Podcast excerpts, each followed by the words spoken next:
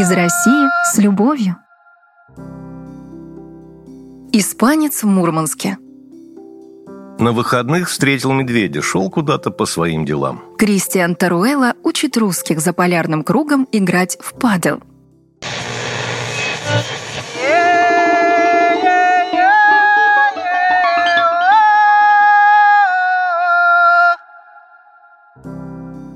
Впервые Кристиан Таруелла оказался в России из-за русской почты. Ответы от подруги по переписке из Мурманска в городок Салоу шли по месяцу, а иногда не приходили и вовсе. Кристиан, который писал каждое послание с испанско-русским словарем, и не по одному часу потерял терпение, и, как пишут в романах, сам полетел навстречу любви.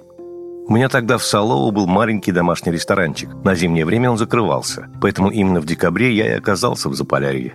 Это был 1994 год. Очень снежный, очень холодный. Мурманск был тогда как город из моего детства. Я даже испытал ностальгию. Во время правления диктатора Франко Испания жила вот так же, не очень богато. Я был ребенком и помню пустые полки, за всем очереди, в магазинах было худенько. И на улицах сидели старики, похожие на тех, что только что пришли из деревни. То же самое было в Мурманске. Помню смешной момент. Продукты в Мурманске тогда продавали в помещении рынка и на улице вокруг него. На улице было дешевле, потому что продукты уже замерзшие. Конечно, я купил молоко и яйца внутри рынка, но пока нес их домой несколько кварталов, они превратились в мороженое. Зачем же я тогда покупал их внутри? Еще у вас тогда везде продавали пакеты с яркими картинками. В Испании они были бесплатными, их давали в магазинах как рекламу. А у вас это была мода, и все вокруг ходили с этими пакетами. В январе 1995 года мы с будущей женой ездили в Питер. Тоже все было очень странно. Работали только Макдональдс и один ресторан в центре. Вокруг темно, хмуро, люди тоже хмурые. Если сравнить Россию в 90-х и сейчас, то я бы сказал, что раньше у вас была долгая полярная ночь. Именно из-за этого я сказал «нет, мы едем жить в Испанию». Но через 20 лет я снова оказался в России. Теперь живу здесь уже 8-й год. Родной город Кристиана – Салоу. Это знаменитый каталонский курорт, пляжи Коста-Дорадо, Золотой берег. Рядом самый большой в Европе парк развлечений Порт-Авентура. Поэтому туристов здесь тьма, и до последнего времени многие из них были русскими. Я продавал недвижимость, и поскольку основные мои клиенты были из России, мне пришлось начать учить русский язык. Не могу сказать, что очень хорошо говорю, даже сейчас иногда попадаю в смешные ситуации, но практически все понимаю. А какие случались смешные ситуации? В испанском языке «поехал» и «пошел» — это один глагол. Поэтому я, сидя в комнате, мог сказать «я поехал в душ». Путал продукты. Помню, в Москве нашел пекарню, увидел там круассан с шоколадом. Купил, откусил. Это было отвратительно. Я решил, что русских обманули. И мне показали, настоящий шоколад дают вот это черное с комочками и со странным привкусом. Как можно? И потом мне объяснили, что это маковая начинка, а не шоколад. Булочка с маком теперь моя любимая. Еще помню, как в мороз сошел в какой-то русский фастфуд. Мне сказали, что у вас это называется забегаловка, и там почему-то едят стоя. Я очень замерз и попросил суп, хотел согреться. Мне дали меню, и там в разделе «Первые блюда» было слово «окрошка». Я спросил, это тоже суп? Мне говорят, да, суп. Я заказал. Удивились, это было видно по лицу, но сделали. Это было что-то очень непонятное и ледяное. Я не знал, что суп может быть таким. Пришлось заказать борщ. Я еще спросил несколько раз, он точно будет горячим? А для нас необычен падел, которому вы обучаете. Я еще в Испании говорил своему русскому другу Андрею, что хочу привезти падел в Россию. А он мне, нет, не думаю, что у нас это будет популярно. И только потом, лет через 5, признался, что падел по-русски звучит не очень хорошо, как падла. Но зато, когда он попробовал сыграть, уже все, его было не остановить.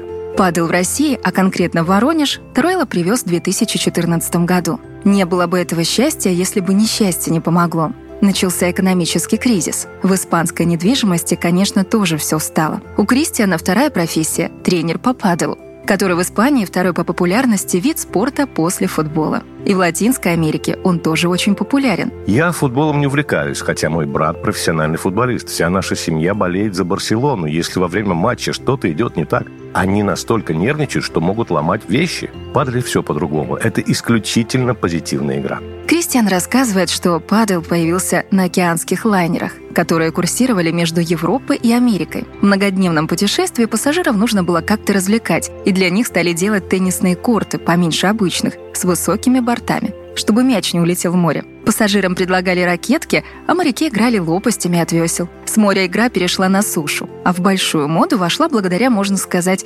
черному пиару. Весной 1996 года в Испании был избран новый премьер-министр, лидер Народной партии Хосе Мария Аснар Лопес. Он запомнился испанцам эксцентричным характером, пышными усами и страстью к паделу.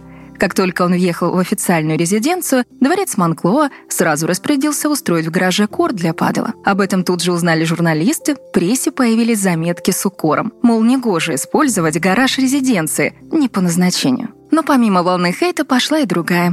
Людям стало интересно, что же это за игру прячет от народа новый глава правительства. Дополнительной популярности паделу добавил сын Хулио Иглесиаса, Инрике, который очень хорошо играл и даже завоевывал призовые места на соревнованиях. Сегодня в Испании в него играют почти 5 миллионов человек. Это 10% населения. Для падела не имеет особого значения ни возраст, ни спортивная подготовка. Несколько лет назад я увидел в интернете ролик под названием «Больше 300 лет на корте». Там было 4 игрока, 3 мужчин и женщина.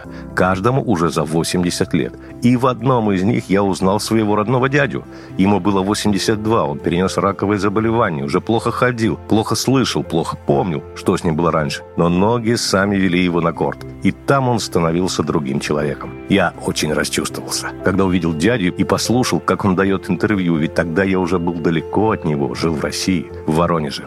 В Испании мой бизнес рухнул, и поскольку я был свободен, в разводе, без детей, согласился переехать поработать в Воронеж.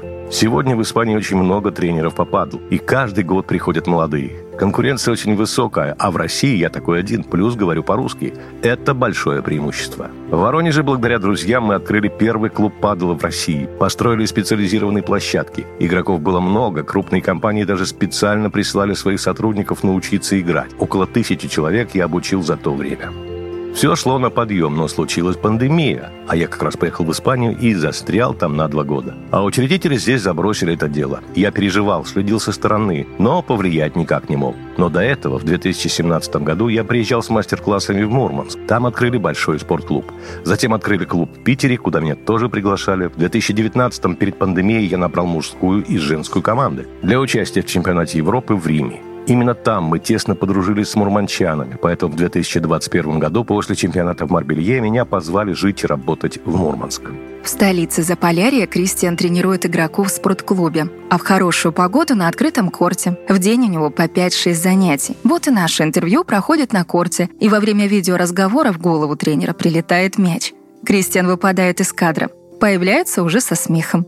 На этот раз легко. Однажды мяч влетел в глаз. Я показывал ученику, как не надо делать. И он очень хорошо меня понял. Еще у меня на подбородке 3 шва. Наложили в русской больнице очень красиво, не хуже, чем в Испании. Но в этих шрамах я сам виноват. Надел плохие кеды, начал застревать и упал. То есть одежда в этой игре имеет значение. А что еще? Одежда должна быть удобной, как в любом спорте. А так падел очень простой, за 15 минут можно понять все правила. А дальше эндорфины, адреналин и положительные эмоции. У игроков в падел есть 3 типа поведения. Первый – ты ничего не умеешь и постоянно над собой смеешься. Второй – ты набираешься опыта и становишься серьезным, потому что хочешь выигрывать. И третий – ты уже понял суть падела и все умеешь и опять смеешься. Какие есть еще плюсы? Простимулируйте меня начать заниматься. У вас станет хорошо со здоровьем, лучше будет работать кровеносная система, нервы, но это во многих спортах. Я вам расскажу про уникальное. Чтобы сыграть в падел, нужно 4 человека. И очень часто у 4-го в последнюю секунду что-то случается. Вы начинаете звонить: «Вася, ты можешь завтра играть?» «Нет». «Ну ладно, как жена, как дети, как сам?» Дальше: «Маша, ты можешь завтра играть?» И так вы вспомните половину своих друзей, пока найдете с кем поиграть. Падел заставляет вас больше дружить. И третье важное. В Испании в падел играют даже люди с генетическими болезнями. Между ними тоже проводятся большие соревнования. Потому что правила простые, и человек очень быстро получает уверенность, что он это умеет. Ко мне часто приходят родители. «Что ты сделал с нашим ребенком? Он стал другим и везде опаздывает, никуда не хочет ходить, а к тебе бежит. Бежит он к паделу, а я просто не из тех тренеров, кто кричит». И со взрослыми, и с детьми мы дружим. Не получается ничего страшного. Получилось. О, какой молодец. Когда я только приехал в 2014 году в Воронеже, батюшка в своем приюте принимал беженцев из Донецка и Луганска. И я 2-3 раза в неделю учил их на нашем корте. Им предлагали и другие развлечения. Лепку, баскетбол, культурную программу. Но только на наши тренировки собирались все. А в конце лета мы даже устроили турнир. Выделили лучших игроков. Там были талантливые ребята. Я рад, что мы познакомились. Это же была волонтерская работа?